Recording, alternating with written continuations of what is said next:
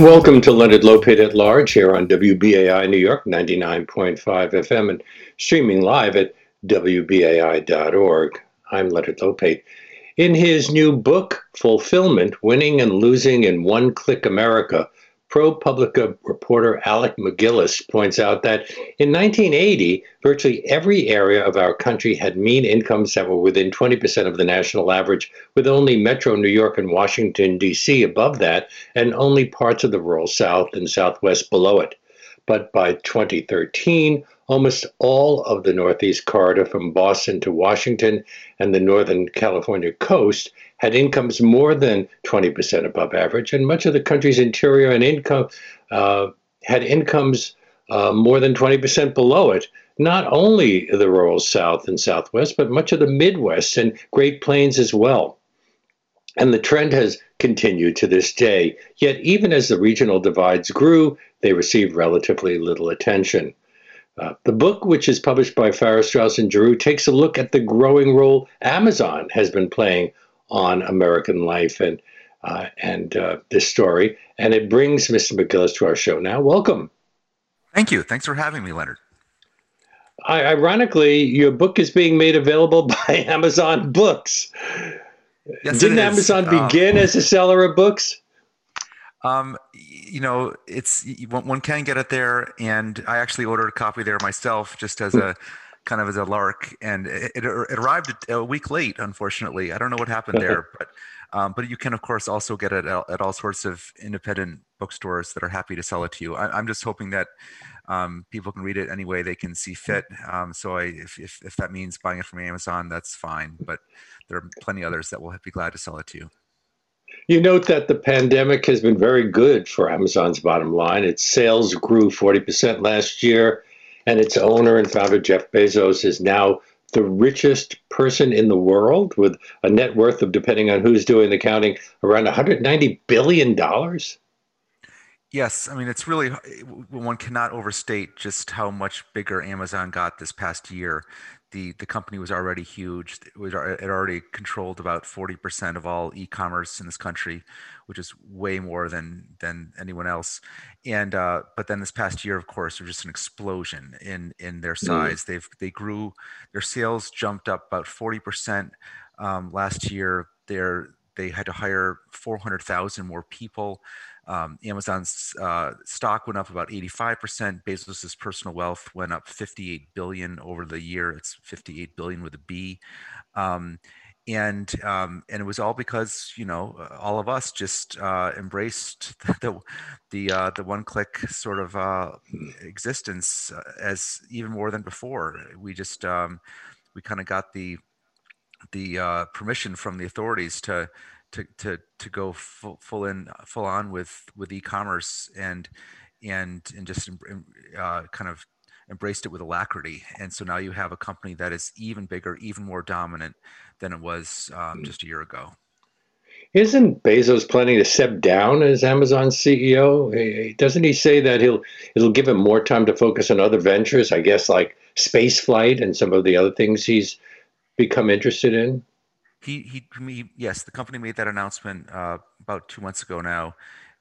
It seems likely that he will still be very involved in the company, even now that he's kind of moved upstairs, been kicked upstairs.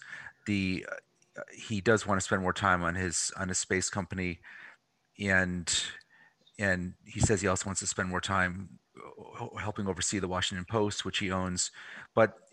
My sense of it, and I think a lot of other people's sense of it, is that he'll still be very involved. And one benefit of his giving up the title of CEO is that he will not be having to go to Washington to testify before Congress. There's going to be lots of calls for Amazon to come and testify on various matters, and now that'll be left to his replacement to have to do that work. That's sort of unwelcome sort of work. Although your book is centered on Amazon, would you say that it's also an economic history of the country through the lens of the people who live and work in Amazon's shadow, as their cities and states are transforming around them? Absolutely. The book actually started not being about Amazon at all. I wanted to write a book about regional inequality, the regional disparities that you mentioned at the outset that have been growing bigger and bigger in this country and that are so unhealthy for the country. I've been thinking about that problem as I travel around the country as a national reporter for more than a decade now. And then after Trump got elected in 2016, I decided that it was time to write a book about it because it was clearly this regional inequality was clearly having an effect on our politics and really kind of distorting our politics. And so I decided to write about it and to use Amazon as the frame to tell that story of regional disparities. And I chose Amazon as the frame for two reasons. One, that the company is simply so ubiquitous now, it's so universal in our country and so omnipresent in all these different forms that it's just a handy thread to kind of take you around the country and what we're becoming now as a society with Amazon sort of all around us. It's just a good kind of metaphor for who we are now. But then it's also a good frame for telling the story because it has itself contributed to regional disparities. Our regional inequality in this country is in regional concentration of wealth in a handful of cities is linked very closely to the concentration of so many parts of our economy in certain companies. And so that's why I took Amazon as the frame to tell that story of regional disparity. Because it's the second largest private U.S. employer. And as you're pointing out, America is being divided into winner-take-all places and left-behind places. Are the two becoming increasingly isolated? Yes, we're becoming, in a way, we're probably becoming strangers to each other through these disparities. We've always had richer and poorer cities and regions in our country, of course, but those gaps have just gotten a lot bigger, and so you end up with just these places, two different sorts of places that are just wildly different in all sorts of ways, to the point where they have become sort of unrecognizable to each other. And so you have on the one hand, sort of what I call kind of winner take all cities like Seattle and San Francisco, New York, Boston, DC, and some others. And then a much larger group of kind of left behind cities and towns, not just rural areas, but also cities that have really been left behind, you know, like Baltimore where I live, and, or St. Louis or Cleveland or Milwaukee, just a whole bunch of others. And, or Dayton, Ohio, which is another place I focus on in the book. And what I suggest in the book is that this growing disparity is not good for either sets of places. It's not good, obviously not good for the left behind places that are dealing with, you know, just sort of blight and abandonment and kind of pervasive feeling of loss and sadness. And then it's also not good for the winner take all places because they're dealing with just all the effects of hyper prosperity, of crazy housing prices and homelessness and displacement of longtime residents and congestion and loss of character. And so we've just gotten kind of out of kilter, and that's the book is about that sort of about that out of kilterness and how we got there. I'm surprised that Baltimore is one of the left behind places because of its proximity to one of the winner take all places, Washington, D.C. Yes, that's what makes it so especially striking, and why I actually, a lot of the book is actually about that divide, that extraordinarily stark divide, two cities just 40 miles apart, 1 hour on the train, and I've lived between those, in one or two of those cities over the past 2 decades now, kind of gone back and forth between them, and it's just been astonishing to watch the gap grow to the point where it's utterly bewildering now. If you make the trip from one to the other, it's almost like a difference in atmospheric pressure. You almost feel kind of dizzy when you go from one to the other. And Amazon's a big part of that story. That it's such a classic example of what's happened around our country, that you now have Amazon essentially having chosen to make Washington, D.C. its second headquarters. It's going to put 25,000 high-paid jobs there, invest billions in a whole new corporate campus there. And even though the city was already very expensive and crowded, you think they wouldn't want to go there, but they did because that's how things work now. It's a winner-take-all effect, a rich get richer effect, where the company like Amazon feels like it needs to be in the place that has the high-skilled workforce already that it can kind of draw on, and so chooses Washington, which is the richest metro area in the country for its second headquarters. And then meanwhile, just up the road, Baltimore, which so desperately could have used headquarters like that, all those high paid jobs, is instead becoming sort of the warehouse town. It now has three large Amazon warehouses in or around the city. And they're in very symbolic locations. One is, two of them are at the site of a former steel mill, the largest, what was the largest steelworks in the entire world, has now been turned into a warehouse business park with two Amazon warehouses. And then there's also a GM. I'd imagine that the salaries, that the pay in that steel mill was a lot higher than it is in the Amazon warehouse. Absolutely, and it's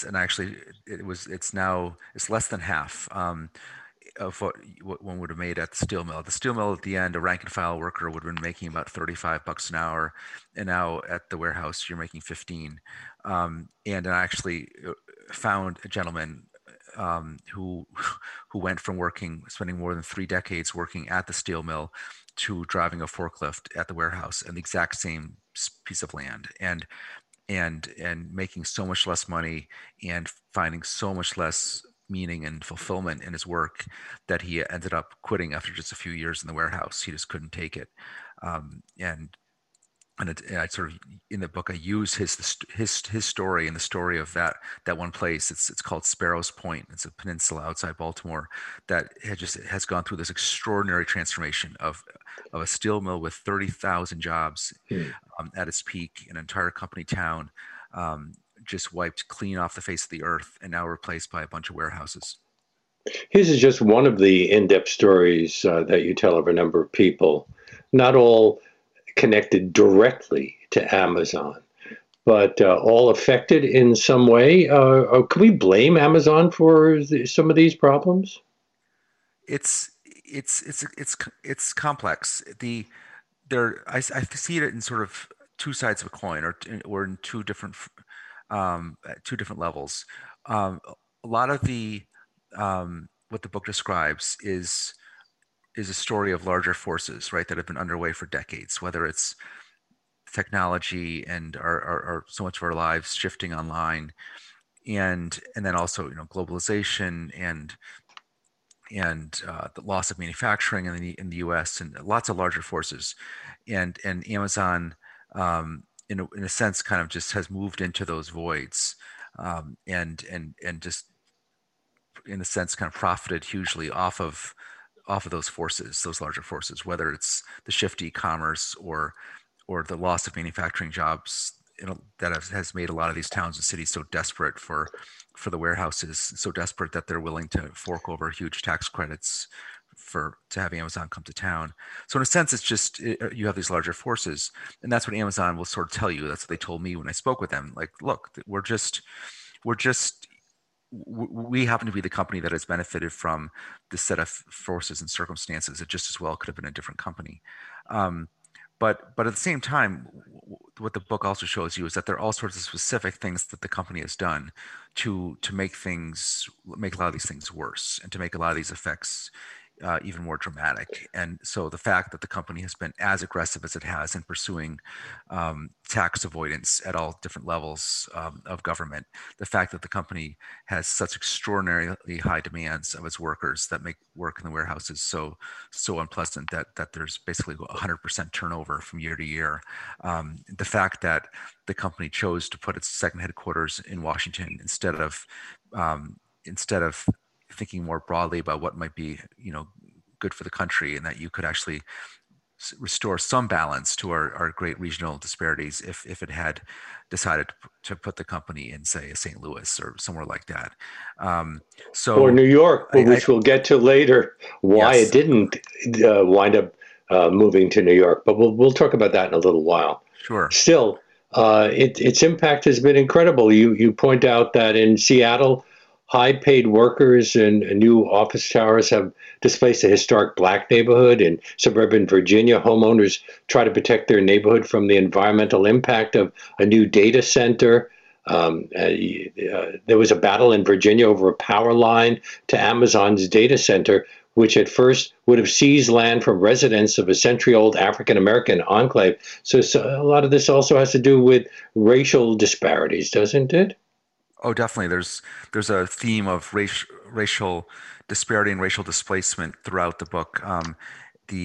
As you mentioned, I spent a whole section of the book in the historically Black neighborhood of Seattle called the Central District, which was of course created way back in the early 20th century through redlining and other forms of discrimination that kind of limited Black residents to that part of town, but it then grew into an incredibly vital neighborhood that produced all sorts of musical legends, including Quincy Jones and Jimi Hendrix, and a real real strong neighborhood character. And it has now, through this extraordinary prosperity that has been brought to Seattle above all by Amazon, it's all but been erased. I mean, you go there now and you cannot believe that this was a great historically Black community there, that because now you see there are virtually no traces of it left. So I tell that story, and just how having that level of hyper prosperity in a place like Seattle just ends up just utterly changing the character of the city. My guest is Alec MacGillis, whose new book is called Fulfillment: Winning and Losing in One Click America, published by Farrar, Straus and Giroux. So you say that Amazon's become a force in Washington, D.C., a city that also had a very strong population of color. Has it had an impact on Washington as well? Oh, definitely.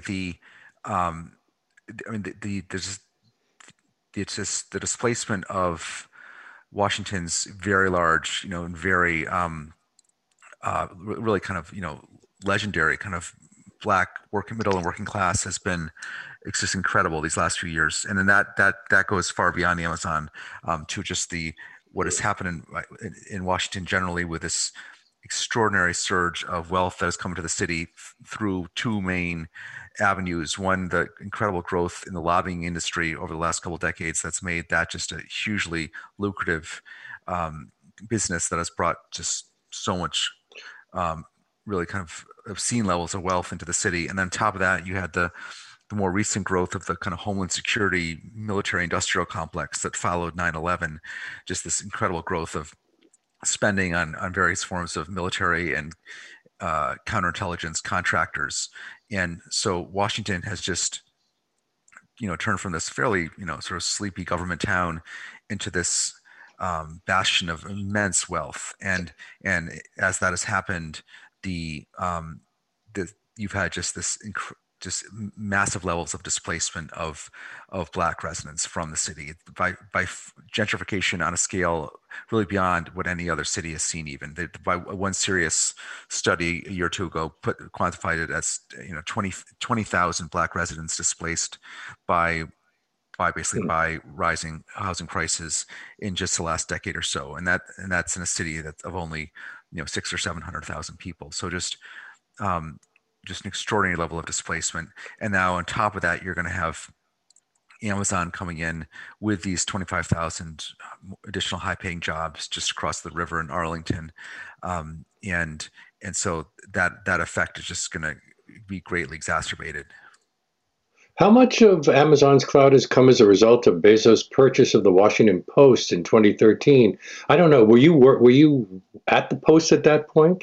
I had left just a year or two earlier, prior to his buying the paper, and yes, this is something that the book gets into, and it's very important for us to sort of reckon with this. Just his purchase of the paper and more broadly, his and the company's incredible takeover of Washington in general.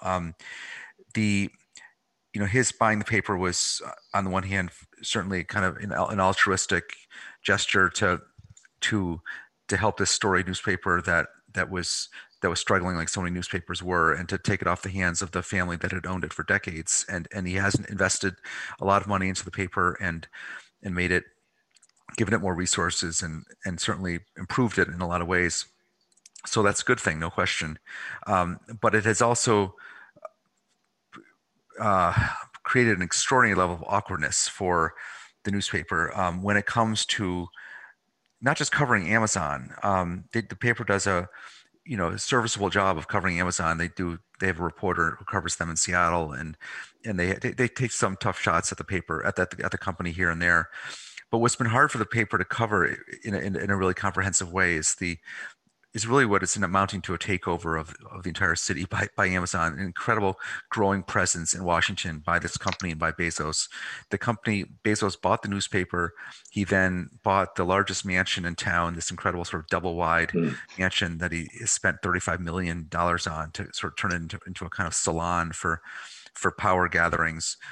You have to describe it more, because it is kind of astounding, that building. The numbers of bathrooms and living rooms and even doors. Yes, it was a former museum. It was the Textile Museum, and two separate buildings, adjacent buildings, both each designed by a famous architect, including John Russell Pope, very famous architect, designed one of the two, And so it's the most expensive residence in the city of Washington, a city that has lots of expensive residences. It's in the Calorama neighborhood where the Obamas now live, and Jared Kushner lived when he was in Washington.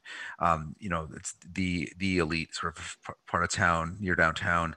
It has 25 bathrooms, which is an astonishing figure, especially when one considers that many warehouses, Amazon warehouses, have not enough bathrooms, so people have to walk hundreds of yards, just to find one, and it has a ballroom, and it's as the Washingtonian magazine put it when they got their hands on the renovation plans, the blueprints,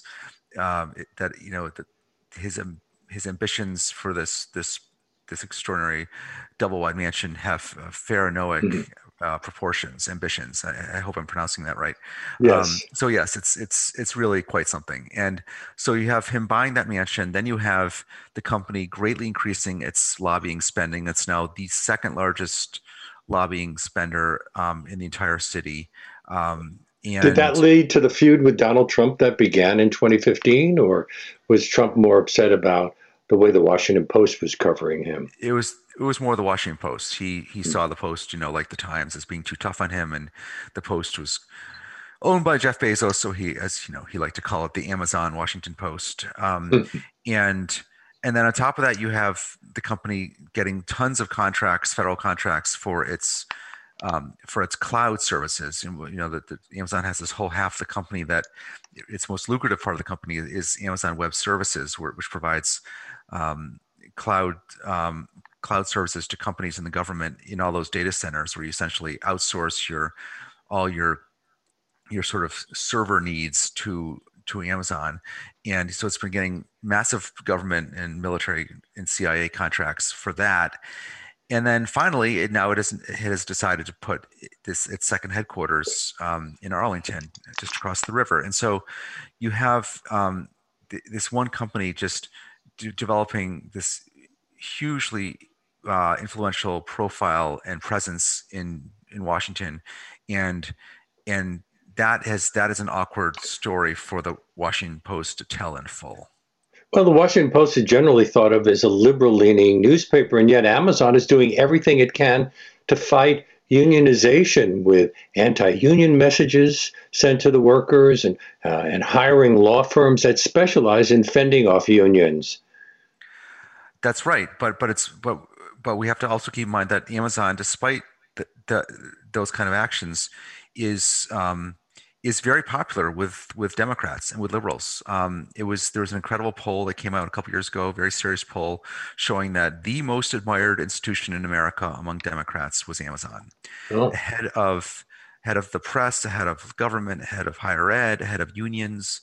It was third most admired among Republicans, behind behind the military and the police. And Matt Gaetz. And then, you know, you look at the companies, it's sort of like the market data shows that these, Amazon is, you know, universal now as a company. Of course, it sells everywhere, but its strongest demographic is really big blue metros like New York or Washington or Boston. Walmart still holds its own with a lot of, you know, rural, redder parts of the country. But in the big blue metros, Amazon is king. And that's why you see all those boxes stacked outside Manhattan apartment buildings and, or in the lobbies and, you know, overwhelming the poor doormen who have to deal with these boxes. And so, and Amazon in a way grew only more sort of popular among Democrats because Bezos bought the Post and was kind of getting in this occasional war of words with Trump. It only helped to sort of solidify the company's standing on the left. And so what's going on right now, where you have this big union fight and also a looming fight over antitrust, and whether we should do something to rein in Amazon in Washington, is really in a sense a fight within the left. It's you have some people who are deciding who think it's time to take the company on, whether through organizing or through antitrust. But then you have a whole lot of broader democratic sort of consumer America that is actually quite fine with the company, and also plenty of sort of elite Democrats who have gone through the revolving door to work at Amazon or other big tech companies. So it's a very interesting kind of reckoning happening now within the left around Amazon and the other tech giants. And that's despite the fact that Amazon has suggested that it might shut down the entire Bessemer, Alabama warehouse if its 6,000 workers were to vote to organize.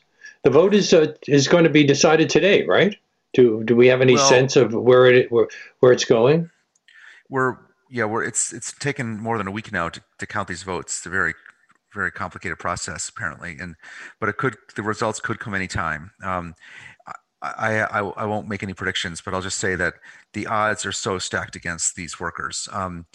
It's Amazon really pulled out all the stops in trying to dissuade workers from voting for the union, and one key thing the company did, which hasn't got enough attention, is that it made sure to broaden the size of this bargaining unit as wide as possible to include what's now almost 6,000 workers that are eligible to vote in this election, and that number includes a lot of people who you normally would think of as sort of supervisory or managerial types.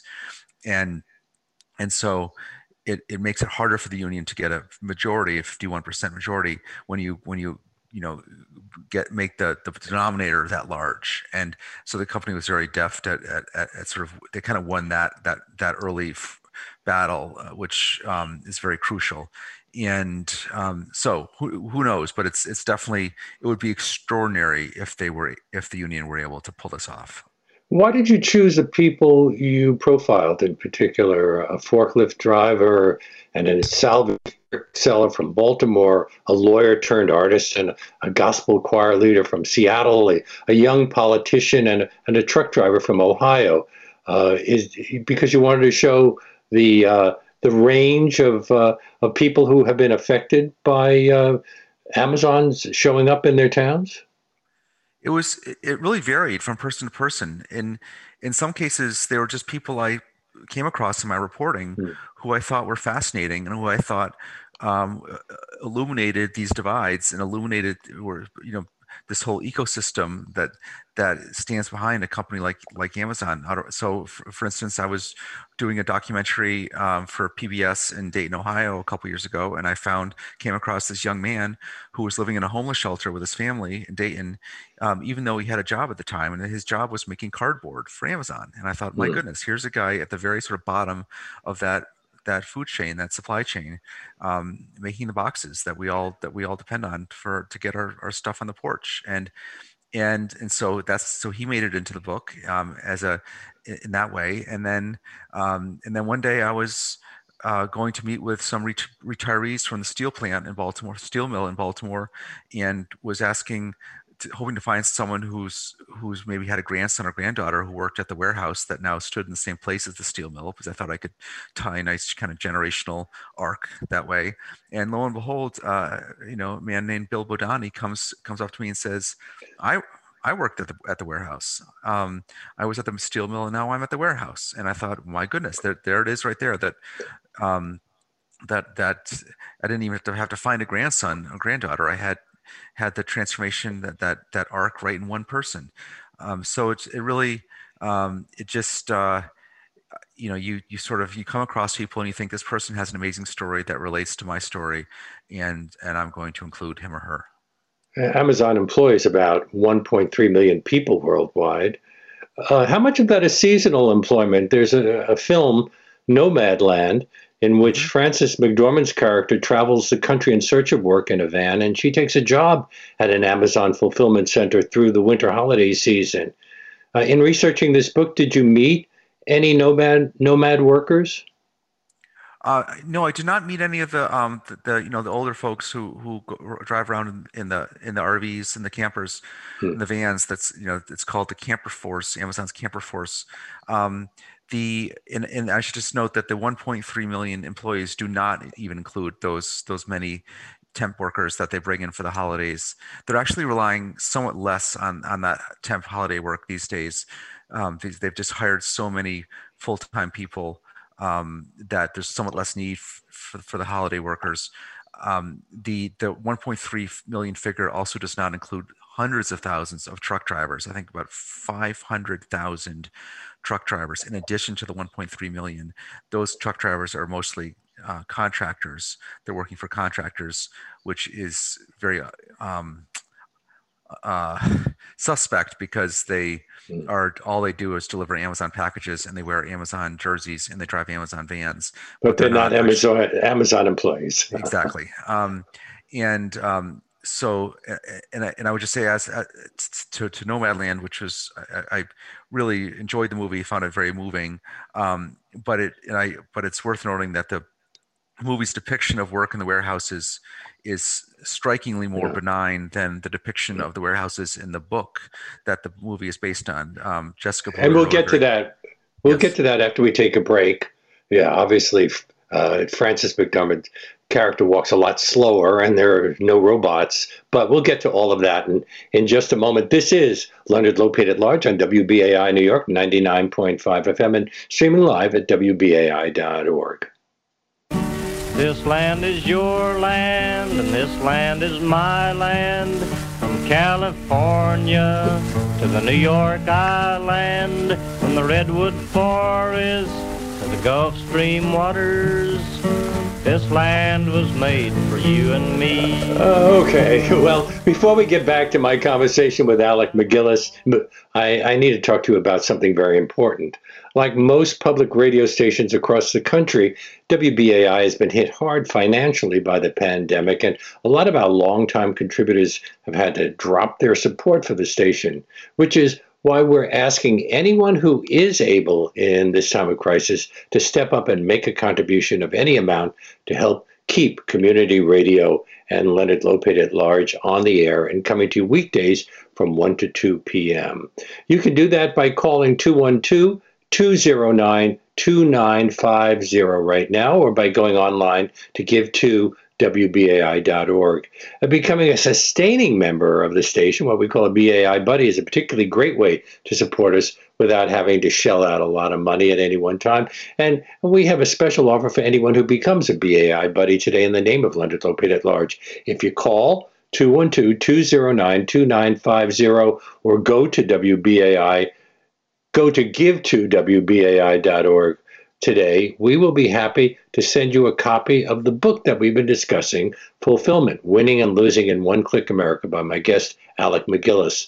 All you need to do is call right now, 212-209-2950, or go online to givetowbai.org. Sign up at the tax-deductible monthly amount of $10, $15, $20, whatever you're comfortable with, to be taken out of your credit card, your debit card, or whatever is the easiest for you. And that's it. We'll take care of the rest. You don't even have to mention the book or to the call center operator or check any additional boxes online. Just Sign up to become a BAI buddy in the name of Leonard Lopate at Large during today's show, and my staff will take care of the rest. And BAI buddies are a great way to support this program while giving the station a steady source of income. But however you choose to contribute, the important thing is that you take that critical step to keep the show and this legendary radio station, the only one in New York radio that's 100% listeners sponsored, on the air. We don't take corporate underwriting or funding grants of any kind. So one last time, the number to call, 212-209-2950, or go to givetowbai.org online. And please be sure to make that contribution in the name of Leonard Lopate at Large. And from all of us at the show and the station, thank you for your support. And let's get back now to my guest, today's guest, Alec MacGillis, who covers politics and government for ProPublica, and we're discussing his new book called Fulfillment: Winning and Losing in One Click America. It's published by Farrar, Straus and Giroux. When it moves into an area, doesn't Amazon insist on receiving tax breaks and other financial perks? Yes, that's it's a big part of what I found in my reporting, where I did a lot of public information requests from various governments and just found this incredible traffic of emails back and forth with Amazon demanding various kinds of tax subsidies and tax incentives to come into a community, and local officials being all too eager to give them those subsidies, and also to promise secrecy and lack of transparency in keeping those deals from the public. And one thing that makes it so remarkable that the company is able to extract these tax subsidies from the local communities is that the company really, it doesn't, you'd think it would not have a lot of leverage. The fact is, it needs to be in certain places with its warehouses to make its promise of 1 or 2 day delivery happen. And so it's not like say a factory, where if a factory doesn't get the deals it wants in a certain place, where it can just move to a couple states further south. In this case, they need to have the warehouses in certain places, but the communities nonetheless often just fork over these massive subsidies because in a lot of cases they are so desperate to have any jobs at all. But doesn't it have an impact on the local tax base, reducing the amount of money that supports local services, the roads, the police, fire, schools? Absolutely. And then doesn't Amazon also bring more demands for public services? There's wear and tear on the roads because of the increased traffic of cars and trucks, and frequent calls for emergency assistance at the warehouses. It's expensive. Exactly. It's there's a huge demand in services in public services that's brought by the warehouses, and they're not paying for it because they're getting such large tax subsidies from the local communities. And then you think more broadly about the fact that the jobs that preceded Amazon, these warehouse jobs, brick and mortar retail jobs that have been largely wiped out, those businesses were generally supporting the local tax base to a much greater degree. And not only that, but those businesses were also supporting the local media in the form of advertising. One of the biggest sources of advertising for local newspapers and other media were ads from local department stores and other shops. And when Amazon essentially has now replaced brick and mortar retail, it's another big blow to the local press because they've lost that advertising. Amazon certainly is not going to be advertising in the local media. Mm-hmm. And so you end up with a local press that is much thinner on the ground and is not even, in a lot of cases, barely even around to cover these tax deals that have been cut. But wasn't it seen as a blow to Governor Cuomo and Mayor de Blasio when Amazon canceled its plans in February 2019 to build a large corporate campus in New York? After it had to leave because it faced strong backlash from lawmakers, progressive activists, union leaders who contended that a wealthy company like Amazon didn't deserve nearly $3 billion in government incentives. But that didn't stop Cuomo and de Blasio from promoting it. Right. But I mean, that episode was a very crucial one because it showed just how what happens in some of these cities that are experiencing the kind of effects of what I call hyper prosperity, just incredible housing costs, incredible congestion, and gentrifying neighborhoods. Gentrifying neighborhoods. There was concern about gentrifying neighborhoods. Right, and so you end up with a situation where you have a large number of citizens, residents, who recognize that there's that there can be too much of a good thing, and they see something like this come along, this new headquarters with all these thousands of new high-paying jobs, and they're worried about the effects it's going to have, and they're also upset about the tax subsidies that were offered. There were huge tax subsidies that New York State and City offered to the Amazon in that case. The other, it's worth noting that the other sticking point that basically led Amazon to pull out of that deal was unionization. There was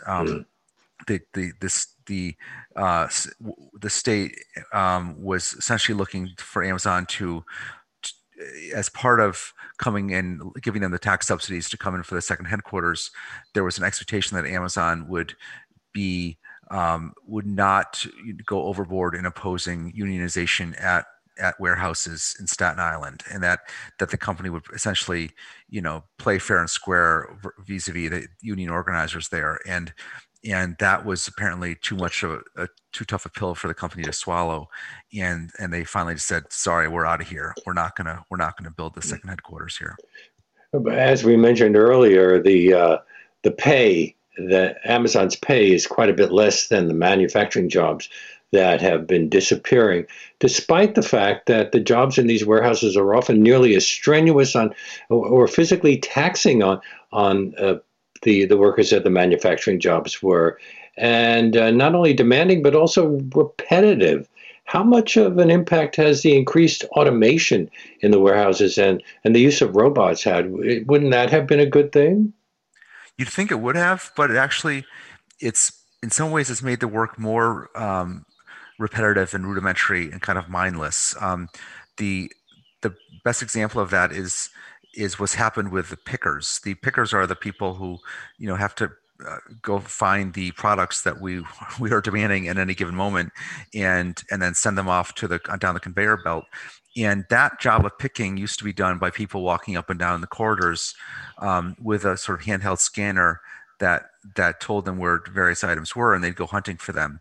And that work involved tons of walking, of course, and was wearying in that regard, but there was some level of autonomy and kind of independence in going off to look for stuff, and even a certain amount of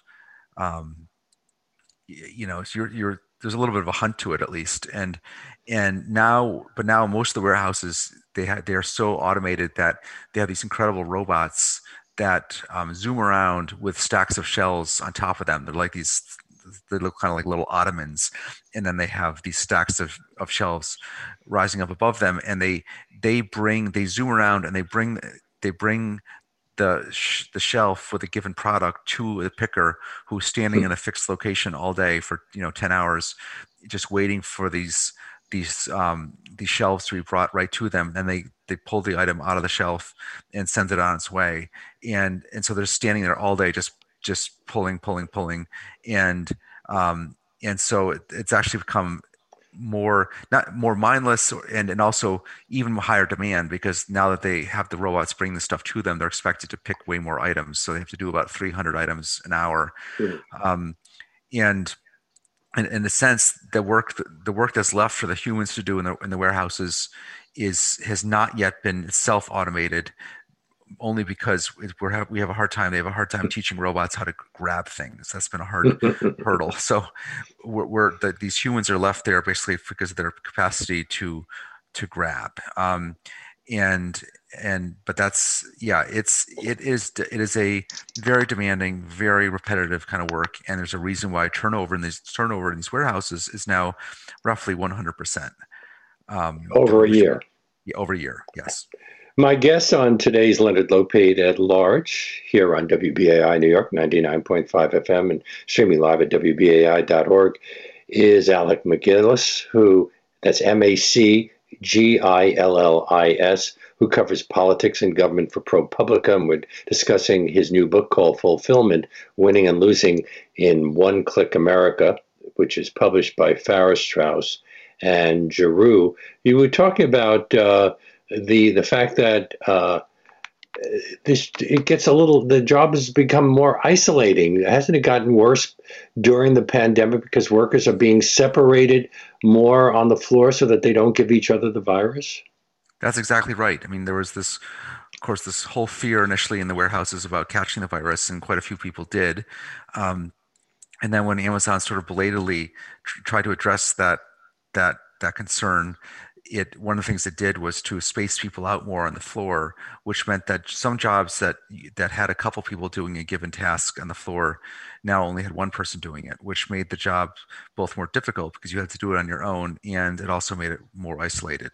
So, you know, loading trucks, for instance, with boxes to send off used to be a two-person job. Now it's a one-person job, and so that, yes, the job has gotten even more demanding, both because of those measures and also because, of course, simply the fact that we were all ordering so much more stuff there was just way more demand on people to fulfill orders this past year. It essentially became like the holiday rush, the brutal holiday rush became permanent.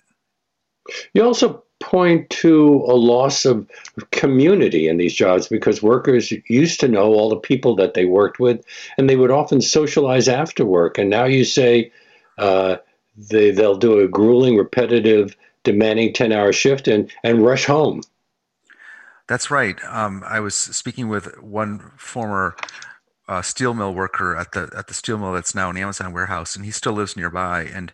And he said that it's so striking at the end of worker shifts now to see them just tearing out of the parking lot, just desperate to get home. And they go flying out at such high speeds that they've had to put in all these speed bumps in the parking lots there. And it's such a contrast with the old days at the steel mill when you would so often, of course, workers would just roll out of their shift and roll right in with the other guys, roll right into one of the bars or diners nearby. And I brought this up with another recent radio discussion, and an Amazon worker actually called in, and he said, yeah, you know, there's no way that I'm going to go out for a beer after work with Joe, you know, down the warehouse. I don't even know who Joe is. You know, he might be only 50 feet from me, but I have no idea who he is because it's so much more atomized, a kind of work community.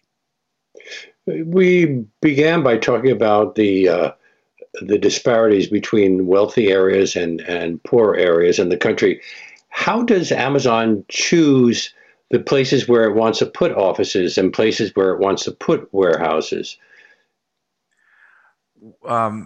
Those are two vastly different decisions. That's the whole thing. That you have the decision about where to put these sort of headquarters type jobs, and those go in the winner take all cities, not just Seattle and Washington, but other cities that have quite a few of the salaried, high-paid programmer and engineer type jobs. They've got 7,000 of those jobs now in Boston. They have several thousand in New York. Even though New York ended up not getting the HQ2, it still has thousands of Amazon jobs, including several thousand that are now coming into the old Lord and Taylor flagship building on Fifth Avenue, which is very kind of sort of, you know, irony there, and thousands more of those jobs in San Francisco and Austin, and so they go where that high tech workforce is, because that's the name of the game now. You're feeling like you have to be around those people so you can sort of draw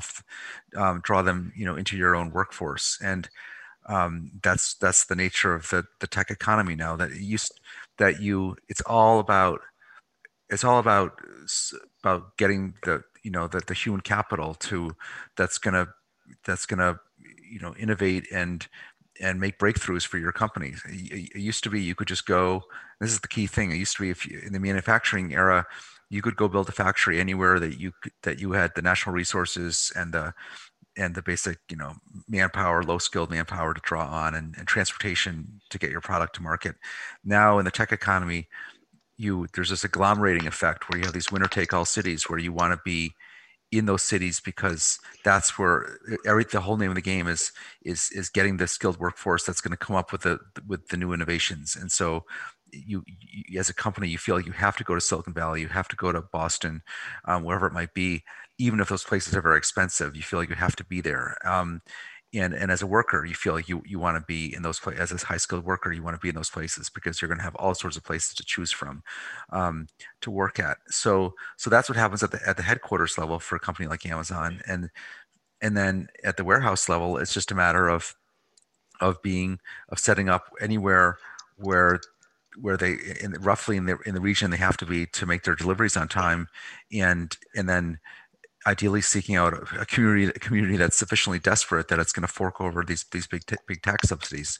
And if I remember correctly, didn't Jeff Bezos also demand a heliport near the projected Queens facility?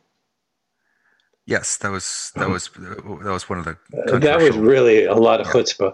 But I'm pretty much out of time, but I just want to address one other thing. You devote a chapter to Amazon's push to become a top provider of office supplies to schools, governments, and other organizations. Why should that be a concern? Well, that chapter was really all about the broader kind of assault on small business around the country. Small businesses, including the ones I focused on in that chapter, which happen to be office supply dealers, who are under extraordinary pressure to sell their wares on Amazon as what are called third-party sellers. More than and doesn't Amazon collect fees on every item that it sells? Exactly. That's the issue. That these sellers get access to, in theory, a worldwide market of buyers, but they're having to give up somewhere typically between 15 and 30% of their revenue goes to Amazon in various commissions and fees. But a lot of them just feel like they have no choice. And it's been a terrible dilemma for small businesses all around the country. They just feel like they have to be on Amazon because that's where everyone goes to buy their stuff now. But at the same time, they're facing these rising, ratcheting up levels of fees, and they can barely make a profit. Hasn't Amazon also developed products of its own based on best-selling products, selling it under its own labels? Yes, that's major controversy now, and it's something that Bezos was even asked about in testimony on Capitol Hill in the last couple of years. They of course collect data on everything that happens on the site, and so they know when a given product has gotten very hot, often very obscure sorts of products, and they'll suddenly be very hot, and they will in some cases then just start making that product, selling it under their own company labels, and just in an instant, essentially wiping out whichever company was making those sales on the site. That's become a major issue in these antitrust discussions, like how the conflict that comes with both owning the platform and selling goods on the platform. Well, how is that any different than the store brands that I find in my supermarket? It's different because of the data part of it, that the company's level of information about the sellers is an order of magnitude greater than what a grocery store knows about the other brands that are selling on its shelves. The level of conflict there is much deeper because of all the data that the company possesses. Alec MacGillis, as I've been telling you, covers politics and government for ProPublica. His new book is called Fulfillment: Winning and Losing in One Click America, published by Farrar, Straus and Giroux. Thank you so much for being on our show. It's been a fascinating conversation. Well, thanks for having me. It was great. And that brings us to the end of the show. If you're new to this program and you like what you've been hearing, you can access past shows streaming on demand at WBAI.org. We're available wherever you get your podcasts. And if you would like to write me about a show or just want to say hello, my email address is leonardlopate@WBAI.org. Before I sign off today, I just want to ask you one last time for your support for this station. We need your help to keep it and this show alive. So please step up right now and make a contribution at whatever level you're comfortable by going online to give2wbai.org or by calling 212-209-2950 right now. And it has to be right now if you want to get credit. As I mentioned at the half, if you become a BAI buddy during today's show by making a monthly contribution in the name of Leonard Lopate at Large, we'd be delighted to send you a free copy of the book we've been discussing today, Fulfillment: Winning and Losing in One Click America, by my guest, ProPublica reporter Alec MacGillis. It's our way of saying thanks for helping us keep this whole thing going. But please be sure to make that contribution in the name of Leonard Lopate at Large. And from all of us at the station, thank you very much.